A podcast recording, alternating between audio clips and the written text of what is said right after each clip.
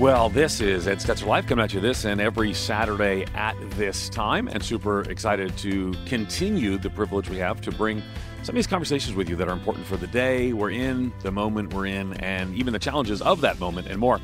And we're going to be talking today about relationships, and uh, that's always something that people kind of think through and struggle through. And if if that's something we're going to talk about Chasing Love. I'll, I'll, explain the book title in just a minute. Sex, Love, and Relationships in a Confused Culture by Dr. Sean McDowell.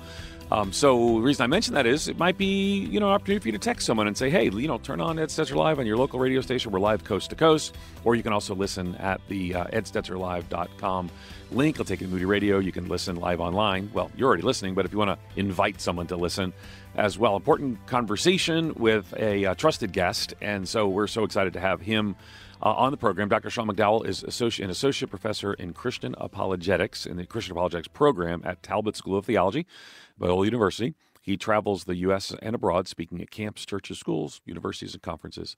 He's the co host for the Think Biblically podcast and has a, a, leading apologetics blog at, well, his website, Sean uh, McDowell.org. He's also written, co written, or edited more than 20 books, including his latest, which we're going to be talking about today Chasing Love, Sex, Love, and Relationships in a Confused Culture. Well, I guess in California it's good morning. Good morning to you, Sean, and welcome to the program. Good morning, Ed. Thanks for having me on. Well, good. glad you're here, and uh, also excited that you're a professor at Biola and Talbot because my daughter will be going there. She's in the, in the Torrey Honors program starting in the fall, so very excited to uh, wow. be making probably more visits to Biola than I normally do, considering I got one daughter at Biola, one daughter down the road at Cal Baptist, and uh, one daughter just graduated Wheaton last uh, year or so ago. So running running around the Great. country, getting these kids through school. But I'm um, glad you're there. One of the, I've already told her about you, and uh, she might even be listening to the program. So we and probably will yell at me for talking about her. But that, I won't talk anymore. I won't talk anymore about her. But we're so excited you're here. You know, it's interesting. I, I when I when I saw your new book, the new book, just so everyone's aware, is Chasing Love, Sex, Love, and Relationships in a Confused Culture. When I saw your new book, I thought to myself, um, well, apologetics, and now we're in relationships. The confused culture part is something I always think of you speaking into. Tell me what motivated you to write Chasing Love. Um, in th- this book at this time? Well, probably the three biggest things that motivated me were Scotty, Shauna, and Shane, which are my own kids. Nice. And seeing the mixed messages they consistently get, whether it's through social media, television. My kids are in a private Christian school, so they're not getting that in the educational system. But where I live in Southern California, that message is just incessant in the educational system. So looking at my own kids. And part of it was, like you said earlier, I thought, you know what, there's no book that I think is really timely that deals with a lot of just the thornier, difficult topics like sex abuse, pornography, LGBTQ, does it biblically based, but brings kind of a worldview apologetic focus. Because I think in the back of the minds of so many kids is they know what the Bible says, but they don't really know why. And it's only going to last them so long if they don't understand here's God's design for sex.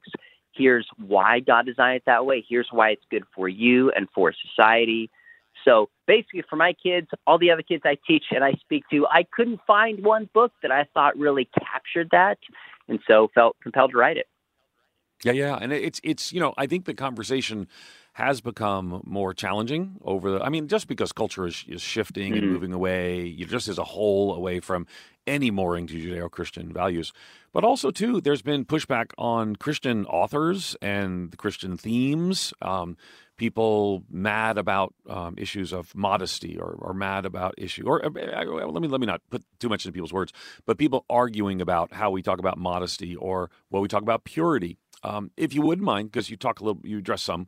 Um, what talk to us about purity culture? A lot of people, I mean, if you're not really engaged online, you might even know what that phrase is. Uh, e- explain that a little bit, and and talk to us how how you re- how you address that, how this is different than purity culture, and more.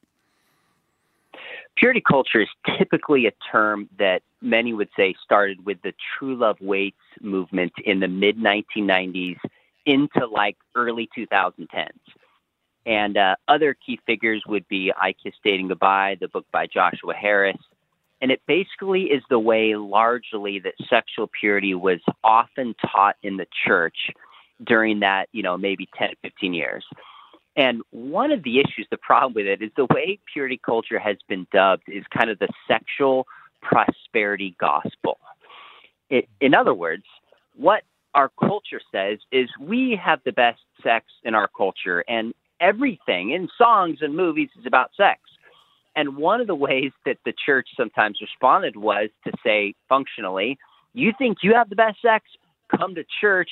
We have the best sex. Now, mm. maybe didn't word it that way, but ironically, I read this book, Critiquing Purity Culture, and they said, you know, sex can sell shampoo, it can sell cars, it can sell burgers, and now we can even use sex to sell abstinence and to sell the Christian faith. And I thought, wow, we are playing by the script of the larger culture. So that's one criticism that has sometimes been raised of uh, purity culture. Other things, I mean, purity culture, and some of this is just a, a product of the time it was a part of. This didn't really address LGBTQ issues, which have become so much more pressing right now. Uh, you mentioned modesty. Sometimes there was just a guilt imposed sense like, girls, if you wear this kind of bathing suit, you are responsible for boys and their behavior. So rather than having a more balanced approach, which I tried to take, take in Chasing Love, sometimes purity culture could be shame based. And I and I, I hesitate to lump all of that in together right. because people taught it differently, had different messages, but there's definitely some corrections that needed to be made from the way I think sexual purity was often taught. Yeah, and and and agreed. And yet, on the other hand, it seems that talking about sexual purity itself is getting labeled by people as by some people as toxic and getting labeled by some people as purity culture. Um, so it's a little tricky time to to talk about some of these things, knowing there may have been some ways that were. I mean, there are certainly some ways that should have been articulated uh, differently. So when you stepped into this space, I'm I'm sort of wondering how did you because you you know that's coming at you. You know you're holding up a biblical sexual ethic, and that's bad and purity culture and repressive and more. How did you kind of work through how to respond to some of those issues and cast a, a beautiful vision of what Christian sexuality can and should be? Well, the first thing is I read every critique of purity culture that I could find. I mean, mm-hmm. dozens yep. of books, some from Christians, some very professional, like critiques of purity culture, and just trying to listen and say, okay, where did we miss things? What do we need to correct? I read blogs. I listened to, I just poured myself into this trying to ask, okay, where did we go wrong and how do we correct things? And you're right. Some of the voices are from Christians within saying, hey, maybe this isn't as balanced as we thought. Maybe we need to correct this. And then there's some external voices basically that are going to critique any conservative Christian sexual ethic. I don't care. Well, that might be a little bit strong, but I, don't mind being critiqued by somebody who's going to say something like, well, the Bible got it wrong, or the Bible is antiquated, or Paul didn't know what he's talking about. Like, okay, I wouldn't expect you to agree with me. I think the Bible's true, and my job is to explain why that's relevant today. So I just listened to all of these voices, tried to make corrections, but I think the spirit underneath it, when it came to modesty, I think where we went wrong is sometimes it was thing it was so legalistic. And I said, let's get to the spirit of this. Rather than just saying girls don't wear this kind of bathing suit, let's ask the question since we are body and we are soul and we are to love our neighbors, how do we dress in a way that shows love to a neighbor? And second, shows respect for the body. So I'm asking more questions and talking about the theology behind it rather than landing in a specific place, which can become legalistic. So I wrote the book that youth pastors would talk with students, parents would talk with kids, that it would be worked out in relationship with people. And I think that gets to the spirit of what the scripture teaches, but avoids the legalistic side. Fascinating. Okay, we're talking to Sean McDowell. The uh, the new book, it was actually published during the pandemic. I'm going to ask about that in just a minute. Um, is Chasing Love, Sex, Love, and Relationships in a Confused Culture. It's from our friends at B&H. I want to open up the phone lines to our callers. We always have insightful and thoughtful uh, questions and comments. Uh, 877 548 3675 is our number. Uh, 877 548 3675. Going to continue our conversation with your calls. Uh, want to remind you that the book addresses a variety of issues that you may want to ask about. It asks, it addresses issues about, well, of course, dating and love and more. But how does Jesus speak to singleness? Uh, where do we have conversations about LGBTQ plus issues, um, sexual sin and its forgiveness and more? So I want to invite you to call 877 548 3675. Politics brings more division than ever, and social media is moving many to be less social and more critical. Those with Christian views are also often being dismissed. Well, what if the rise of secularism, though, is good news for the church? Throughout history, these times of decline traditionally precede powerful spiritual renewal, even revival.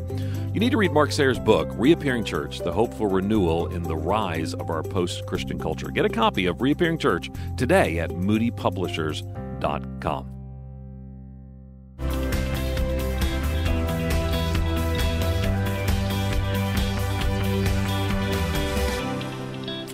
Welcome back. Ed Stetzer Live. I'm Ed Stetzer. I serve as the executive director of the Wheaton College Billy Graham Center, where I'm a professor and a dean.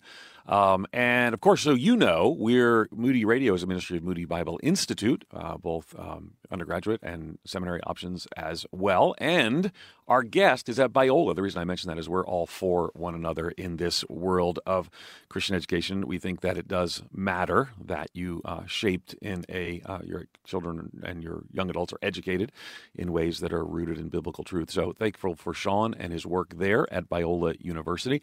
He's written a book. Uh, Sean McDowell has he where he serves as associate professor in, in the Christian apologetics program. He's written a book called Chasing Love, Sex, Love, and Relationships in a Confused Culture. If you're listening on the radio, you know, don't, we're not going to be beyond a PG conversation here. Um, um, so don't be too concerned about that. We are, we recognize we're on radio and some of you are driving in your car and more. So, um, but we are talking about these important issues, um, defining issues in our day. You can turn on the radio, you can, uh, you, when you listen to music, you can watch television, and sex, love, and relationships is for, at the forefront of so much of our conversation. But as Sean puts it in the subtitle of the book, it is in the midst of a confused culture. So, Sean, to you, um, you you kind of argue that one of the biggest confusions this generation faces is about the nature of freedom, and that's a key theme in the book. Uh, what do you mean, and how is it relevant to questions of sex, love, and relationships? So I get a chance to talk to a ton of young people. And when I ask them this question, I say, define for me what it means to be free the answer that you'll consistently get is something like doing whatever you want without constraint. So I said to this group of students, I said, okay, so paint a picture of somebody who's living that life. They talked amongst themselves. They came back, and I said, I guess the person who's alone on an island doing whatever they want because there's no restraint is most free. Hmm. So I point out to these students, I said, you understand freedom from which is a negative freedom, but you don't understand freedom for. So take my cell phone. My cell phone is not a scuba tank or a waffle maker. It's designed for purpose. It's when I know what it's made for and use it accordingly that it's actually most free. I said, so that raises the question if a smartphone is for something, what's a human for? Well, you look in the Bible, it's very obvious that we are designed to be in relationship with God and to be in a relationship with other people. And frankly, we all learned during the pandemic that a lack of relationships that are embodied is damaging to our emotional and our spiritual and our health. We're made for relationships. The worst place to be in prison is in solitary confinement. In fact, heaven is described as a city or a banquet where there's people. Hell is described as darkness, which indicates aloneness, the loss of what we're made for. So I said to these students, I said, if I'm right about this, then the very person you depicted as the most free is actually least free because they're lacking what we're made for. Now, why do I mention this? Because in the back of young people's minds, they think any rules or laws or constraints that tells them no is bad because they can't live out how they feel and whatever they decide is best for themselves. But that's a faulty view of freedom that actually ends up with consequences and with pain. As Jesus said, it's when we know the truth, the truth sets us free. So if you think about this way, it was G.K. Chesterton who said, you know, you can free a camel from the zoo, but don't free it from its hump. Having a hump hmm. is what it means to be a camel. First, we understand what a camel is for, the way it's designed, and then help it live out according to its design. That's where freedom rests. Is there a God who made us? Is there design built into the universe? What is that truth? And this generation is only going to be free when it comes to the issues of sexuality when they see it that way, rather than approaching it through the lens of what feels good and how do I just decide what I think is true for me. Yeah, yeah. And I think part of the challenge is, I mean, the fundamental phrase that I hear from people today. I mean, we we we we all sound a little old when we say young people, Sean. Just so you know, the young people today. um, but you know, we both we're both professors at colleges and universities too, so it's kind of weird. The young people, um, they the phrase "you got to live your truth." I mean, this is a fundamental identification for people, and that has to do with could have to do with gender identity or sexual expression, as we're talking about here. But live your truth, um, if it's not true, seems to be a dead end with multiple well, multiple challenges and painful experiences. So, but but that's so central to the culture today. How do we, to Christian young people who are maybe thinking through some of these issues, how do we help them find and see a better way? Well, the entire first third of this book is stripping away faulty ideas about love, identity, freedom, and truth that this cult, this generation, many of us, have just imbibed without realizing it. So, one quick answer is to say you can have your own beliefs, but you can't have your own truth. You can have your own beliefs, but you can't have your own truth once we understand what truth is. So back to the issue of freedom, here's the kind of illustration I'll use with students. I'll say, okay, imagine we have two people who sit down with a piano. And one person says, hey, it's my piano. I can do whatever I want to. I can jump on it. I can take a bat. I can wreck it. I'm the author of my life. Treat this piano however I want and does that.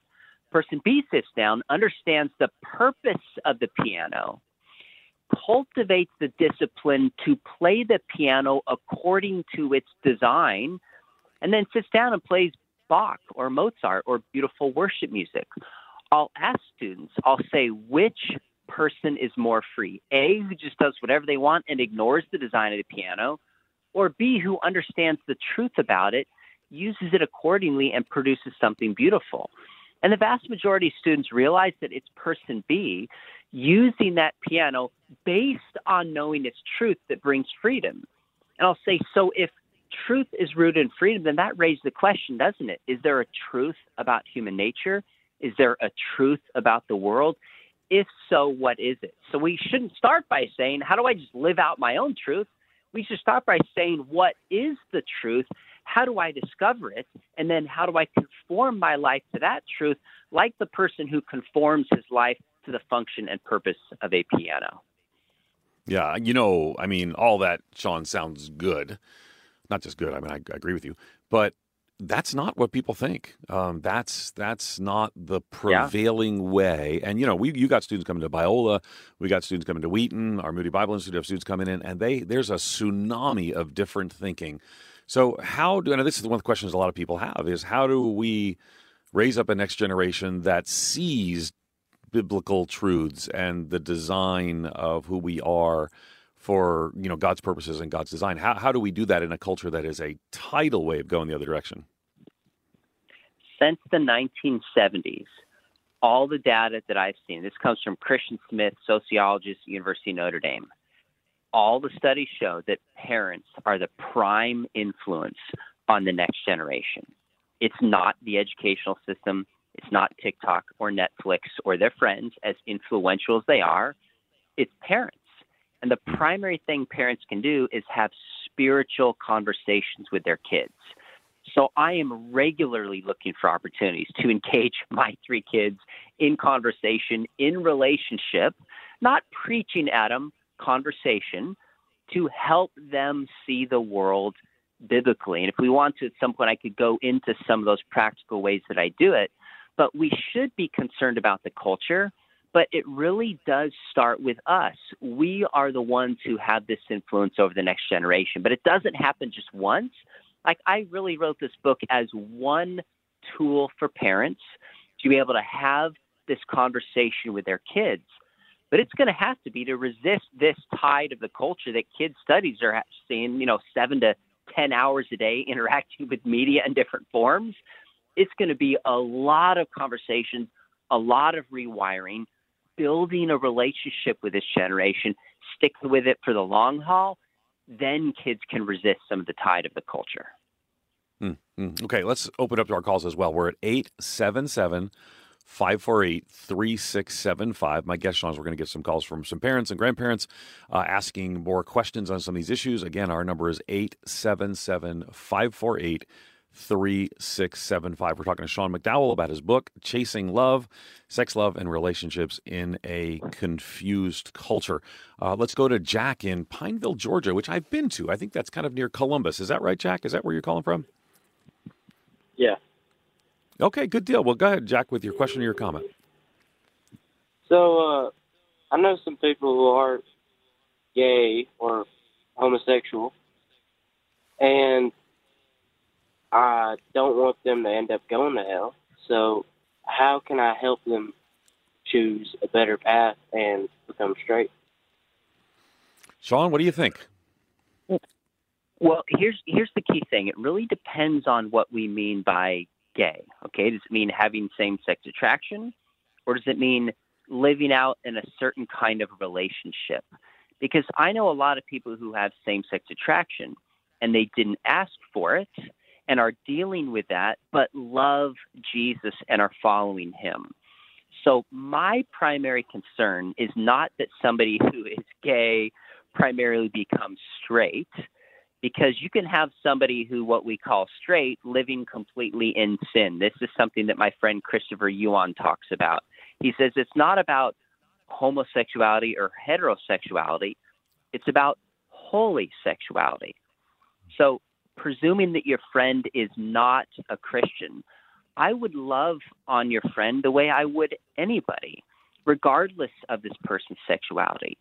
Pray for this person, build a relationship with this person, uh, care about this person, and just look for opportunities to talk with this person about Jesus. Now, oftentimes people in the LGBTQ community have certain feelings because of experiences with Christians. So it can just take some time to show I love this person, I care for this person. So give it some time, but just pour into that person and ultimately, the issue is what this person does with Jesus. Let's keep the focus there. Yeah, I think that's worth noting as well. That you know, a person's eternal destiny is is uh, is ultimately through Jesus' death on the cross for our sin and in our place. And those who have received by grace and through faith the good news of that gospel uh, do have eternal, abundant and eternal life. And I, we probably want to frame that very clearly. Uh, that that's what ultimately has to do with uh, heaven and hell and more. Um, and and that's that's essential for us to get the. Um, Sean, you know, I mean, when it comes to sexuality, uh, same-sex attraction, uh, LGBTQ plus, I mean, this is now shifted to, you know, I, I, tweeted once a few years ago and I said 2009 you know, it was how does my gay marriage hurt you? In 2020, I think I tweeted it. You know, we'd like this. We want the schools tax exemptions. We want you know this if you don't affirm these things.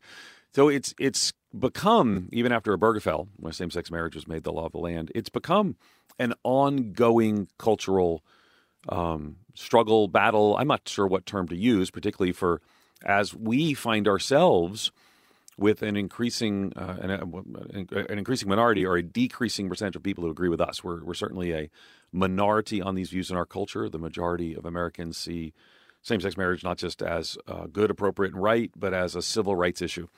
Um, so, uh, how do you not just immediately? I mean, someone's going to pick up this book, uh, you know, a Christian parent or more. Um, but they might see kids who say, well, you know, that's just intolerant when it comes to sexuality. Let love be love. We got about a minute. We'll, we'll, we'll talk more on the other side too, but take about a minute and then we'll continue our conversation. I, I think for starters, it's important for people to see how culture has shifted. A lot of this acceptance towards LGBTQ has come through the media and the way this story has been painted. So you go back 10, 20 years, and consistently gay characters were shaped in a certain light, critiquing the larger non affirming culture. Now we see in media that there's gay cultures in shows like it's spelled S C H I T T Creek, and there's gay character in there, and it's not even an issue. It's like our culture is trying so hard to show that this is normal and we shouldn't even be concerned about this. We have to help our young people see here's a biblical view about this, how we love our neighbors, but also how we approach sexuality and how we approach identity. Talking to Sean McDowell, to hear our conversation with him in just a moment. With your calls, 877 548 3675. His new book uh, is uh, Chasing Love uh, Sex, Love, and Relationships in a Confused Culture. We're going to continue our conversation with him and your calls, 877 548 3675. Stay with us.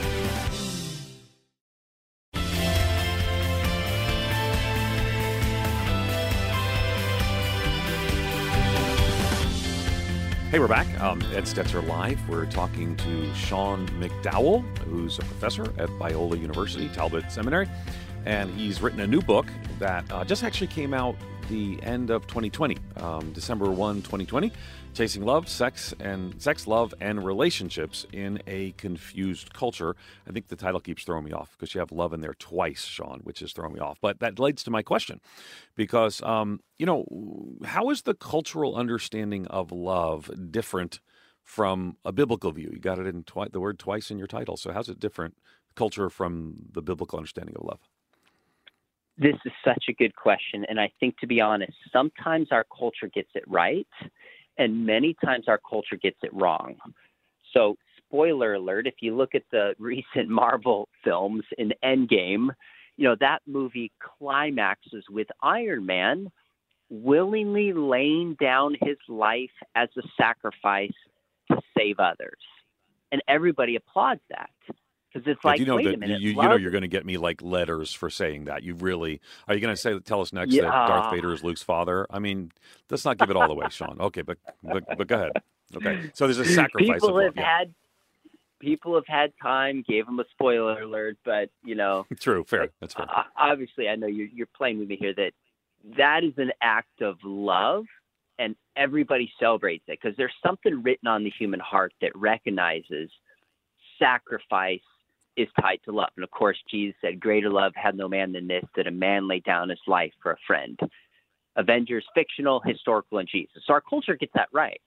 But on other times, our culture gets it radically wrong, where our culture thinks love is to affirm, however, somebody identifies themselves in particular tied to their sexuality. And it's bigoted or hateful to question somebody's you know, self authenticity, so to speak. And as Christians, we understand, I think most people understand this too, that real love involves operating for somebody's spiritual, emotional, physical best. If I really love somebody, then I do what's best for that person, even if they see it, even if they don't like it. And the reality is, we live in a world, even the Bible recognizes this. Like the people who put Jesus to death clearly thought they were doing what was right, but they weren't. So that's where I think our culture gets it wrong when it just defines love as affirming whatever somebody believes or thinks or understands about themselves. A Christian says, I love you, time out, pause, not willing to go there. I'm going to do what's best for you, regardless whether you see it or not. Yeah, yeah. I mean, I, and I'm 100 percent with you, but that would be again because we're you and I work with uh, young adults a lot. You know, we're both professors. Um, that's that's a huge like paradigm shift in the way people think. I mean, they they often define compassion as love. If I'm compassionate towards a person's situation, and then that compassion leads to affirmation, and that is then the definition of love is compassion leading to affirmation. Uh, that's a hard conversation if you're saying a loving thing that is um, that is kind of contrary to the culture of the day. So, how do you help some of these students uh, have the biblical conviction and the gracious approach to to do this in a loving way? Well, I think what we have to do is go back and help them define what love actually is okay. and why. Because mm-hmm. everybody says, like you said earlier, love is love, act in love. I'll say, students, I'll say you're right. All sides here agree that you should be loving. The question is, what is love and why? That's how I'll approach with students. I'll say, so give me your definition of love. What you're finding is everybody realizes at some point, if I really love somebody, such as with a parent or with a friend, I don't go along with whatever that person believes if I actually love them. So everyone's going to concede that. And then we say, okay, so love involves not just affirming however somebody feels about themselves, it involves operating towards somebody's best. So then let's ask the question what is best in the terms of sexuality? Is there a design? Is there a truth? Is there a purpose we can know? And some ways I'll go this with students is I'll say, do you think kids, when it comes to issues like same sex marriage we talked earlier, do kids need a mom and a dad? Do moms and dads offer something different to a relationship? Bringing that in shifts the focus from just what the parents want to what's best for kids. Now, it doesn't settle it by just raising that point, but I'm trying to reframe how they even think about this. And that takes a lot of conversations, as you indicated. Yeah, for sure. And I think I think that's where a lot of people they kind of rush through uh, those conversations. Let me let me again open up to the calls. Also, too, we have some copies of uh, Josh's new book. Josh, sorry, it's probably not the first time that happened. Sean's new book. okay, I know your dad. So, uh, but Ch- chasing love, sex, love, and relationships in a confused culture. Again, that's uh, chasing love, sex, love, and relationships in a confused culture. And um, we we got a few to give away, and two insightful callers or questions. Um, eight seven seven. 548 3675 is the number again, 877 548 3675. Okay, so now we're getting to some of these love and truth questions. I think that leads to a, a good question from Susan. Susan, you're live on the air here from Chicago. What's your question or your comment? Yes, uh, uh my niece recently got married. She is gay, uh, and uh, they are having another so called uh, ceremonial wedding for uh, the family all, and friends and everything. And uh, my husband and I, the rest of the family are going, and my husband and I just could not go. Uh, but so what we it's yet to, to appear for us to all the family to go. So anyway, we went to them. We sought out Christian counsel, and we went to their house. It was a wonderful experience.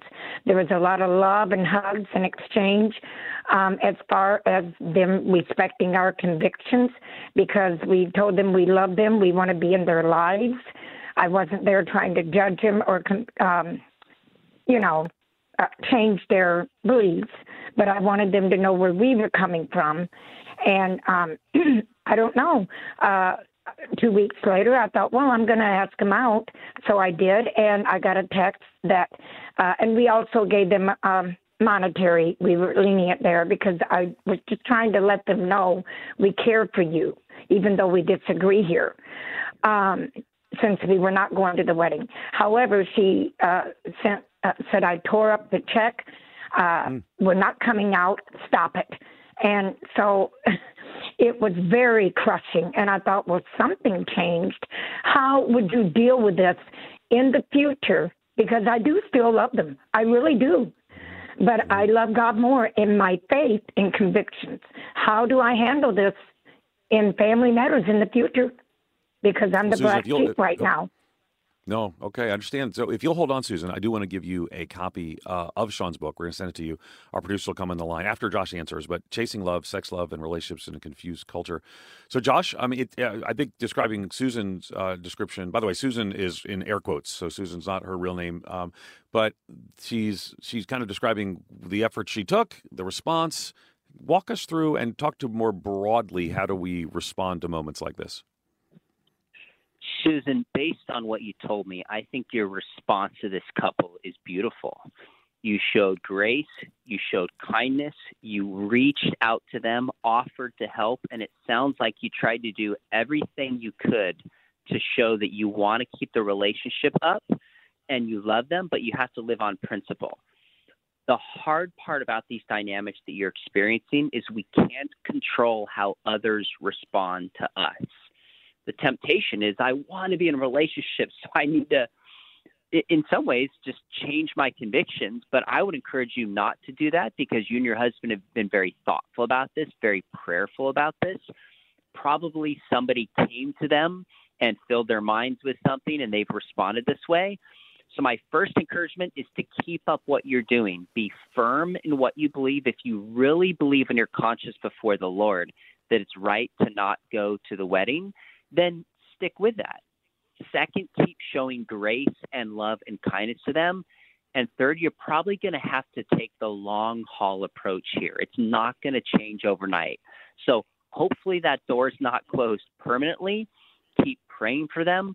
Reach out, not like texting every other day is probably too much and will wear them out, but just now and then set a note, reach out, and and keep that up. I think that's all that you can do just think about there's probably no other voices in their life showing loving, gracious opposition to this. You all are the ones who are doing this, but you're also paying a heavy price for it. And so there's something I just love in the spirit of what you're doing. My heart goes out to you. In some ways, I want to tell you just keep doing what you're doing and keep it up for the long haul, really loving them.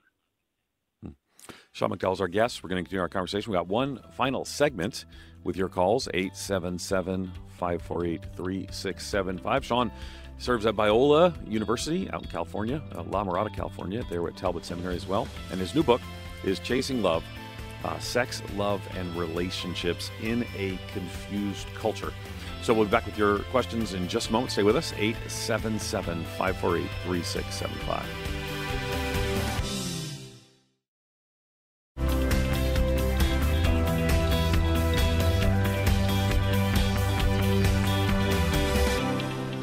Hey, we're back. Final segment here with Sean McDowell talking about his uh, book, Chasing Love Sex, Love, and Relationships in a Confused Culture. Sean, um, when we're talking about some of these issues, we're talking about what Christians don't believe and then what Christians do believe. Uh, what do Christians believe, uh, and what does the church taught or the Bible teach about the purposes of sex? Why does that matter? Yeah, I love that question because we were talking about freedom earlier, and freedom is rooted in truth. So we're only free in our sex, love, and relationships if we know that truth and live accordingly. Well, the Bible says there's two designs. What Jesus' sexual ethic is, is one way to love God is singleness, and the other way is in marriage. And if you're sexually active, that's to be reserved for marriage. And there's three purposes of sex within marriage of one man, one woman, committed relationship for life. One, the obvious one is to make babies. Genesis 1, multiply, fill the earth. But Genesis 2, 24 says the man leaves his father and mother, clings or bonds with his wife, and the two shall become one. There's a physical, emotional, financial, spiritual unity that takes place in sex, and that's how God designed it to be. So, number one, make babies. Number two, unity. Number three is something that our Catholic friends talk about a lot more than Protestants do, and I think they're right about this. Is number three is God designed sex as one way of foreshadowing heaven. Now, what do I mean by this? What I don't mean is in certain religions, if you die in a certain fashion in the jihad, you get 70 virgins in heaven. That is completely not my point. What I'm saying is it's interesting is when Adam and Eve sinned, they covered themselves because sin causes shame.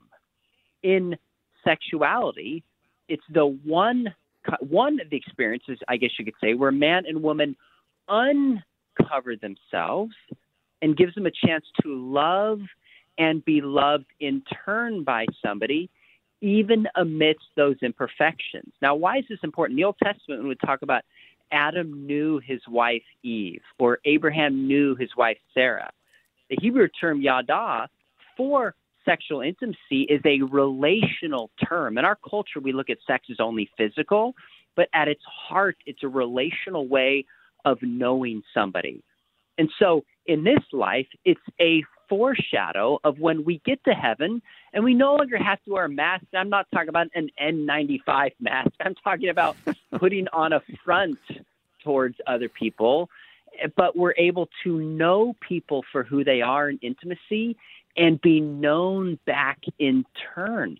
That's the beauty of heaven to know God and to know other people. And sex is one way, not the only way that kind of foreshadows that intimacy we'll experience in heaven. And by the way, if I'm right about that, that's why if Satan can twist our understanding of sex, he can twist our understanding of heaven. Hmm. Well, I mean, you say if he can, I think we both agree that he has. I mean, I think in the cultural right. battle right now, uh, the, the the false narratives are winning over truth. And you know that's part of the mm. challenge that we're we're having here. Now that's something you're passionate about. I mean, for those of you who don't know, Sean, he's written a whole lot of books uh, around apologetics, sharing, sharing the gospel with Mormons, for example, um, all all kinds of different uh, resources that he has shared. Yet here we're talking about um, what may be one of the great challenging issues of our day, but I think is a an opportunity for gospel witness to show a different way, a better way, to when it's all, I mean, nothing's the last few years has taught us, it's all not working, and to show this is what a God honoring uh, value of sex and sexuality looks like. But you also have a chapter on um, singleness. Where, why do you have a chapter on singleness? I mean, I think I know, but articulate that for us. Well, a couple reasons. Number one, if this is written for young people, most of them might read it at 14, 15, 18 years old chances are, statistically speaking, they're going to be single for the next decade or so. So, what does it mean to love and honor God in our singleness? But also people who get married. I just saw a stat yesterday. I can't remember if it was 30 or 40 percent of people at some point in their life, you know, their spouse leaves them, spouse gets sick and passes away. Even after you get married, a lot of people find themselves in singleness. So we need to know what it means to honor God in singleness. But second is the Bible talks a lot about the value of singleness. 1 Corinthians 7, Jesus in Matthew 19. I mean, Jesus was single. Paul was single. I think Jeremiah was likely single. John the Baptist was single. So the first question you asked me was about purity culture. One of the things, the other mistakes purity culture did was said that everybody's supposed to get married and you're kind of on JV as a Christian until you get married, so to speak. But the Bible talks about singleness. In fact, Paul in 1 Corinthians 7 almost he seems to really strongly imply singleness is preferable to mm-hmm. getting married. So I think we've had an emaciated theology of singleness in the church, and that sends a message to a lot of singles in the church that is just a, a damaging message. So really quickly, and when I was writing this book, I printed out. I had my wife print out this chapter on singleness, and someone she works with who's single saw it, and she read it. She went to my wife in tears and was like, "Why don't more people talk about this?" She's single in her 50s and struggling, and felt like she doesn't really have a voice or a training, and is not valued in the church. We have to talk about the beauty of marriage and the beauty and goodness of singleness, the challenges of marriage, and the challenge of singleness. Good word. Let's see if we can try to get in a call. Tim, we're going to go to you in Minnesota, but we need you to answer your ask your question pretty quickly. Tim, you're live on the air with your question.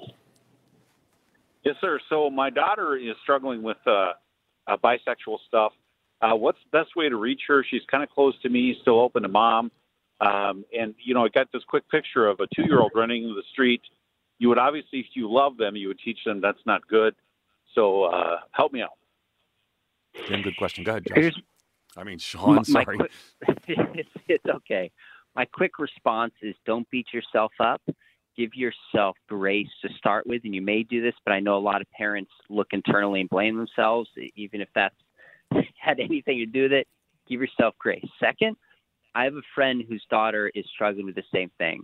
And he told me, he said the game changing point for him was when he realized he didn't have to convince his daughter of a particular position, but he had to convince his daughter of his love.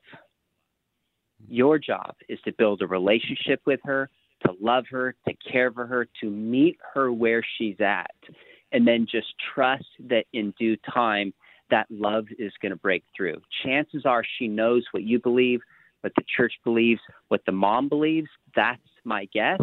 But does she know deep in her gut that you, as her father, love her? To me, that's the game changing thing. So convince her not of a position necessarily, as the Bible says, for starters, although we eventually want to get there. Convince her of your love. The book is Chasing Love, Sex, Love, and Relationships in a Confused Culture. Josh, uh, I, I, Josh, I, Sean, I really apologize. I don't know why that's in my head. okay. But now I can't get it out of. I'm the worst radio host ever on this show. Um, just I've known your dad a long time. So, um, I but know. anyway, so so last, matter of fact, I think I read a book on sex and dating from him when I was in, a teenager, so or something. Um, so, thirty seconds, kind of share with us what your hope is for a vision of biblical sexuality and relationships. My hope is that parents would take this book and read it with their kids and have a conversation. My hope is that youth pastors would take this book, read it with their students, and have a conversation. I'm telling you, young people are hungry for real life conversations about the issues that matter. Let's do that with our young people. Yeah, super thankful uh, to have Sean McDowell at Biola University, where, as I mentioned, my daughter's headed off to in the fall, hoping to take some classes with you. And uh, thankful you come on the radio program and put up with my inability to correctly articulate your obvious first name. But anyway, um, we're thankful for Sean McDowell joining us as well. Let me thank our team behind the scenes here at Moody Radio, my producer Karen Hendren, engineer Courtney Young, Eric Tidwell on the phones. Next week, I'm going to be with Saddleback Church's Tom Holladay, talk about the importance of making kind of quality time and regular alone time with God. To hear today's program again, you'll find it at edstetzerlive.com or at the Moody Radio app. And you can also connect with us through social media Facebook, Twitter, Instagram. All are found at Ed Stetzer Live. You can see what's coming up and get tweets from the program. And remember, Ed Stetzer Live, like all of our Moody Radio programs, is a production of Moody Radio, and that's a ministry of Moody Bible Institute. Thanks for listening.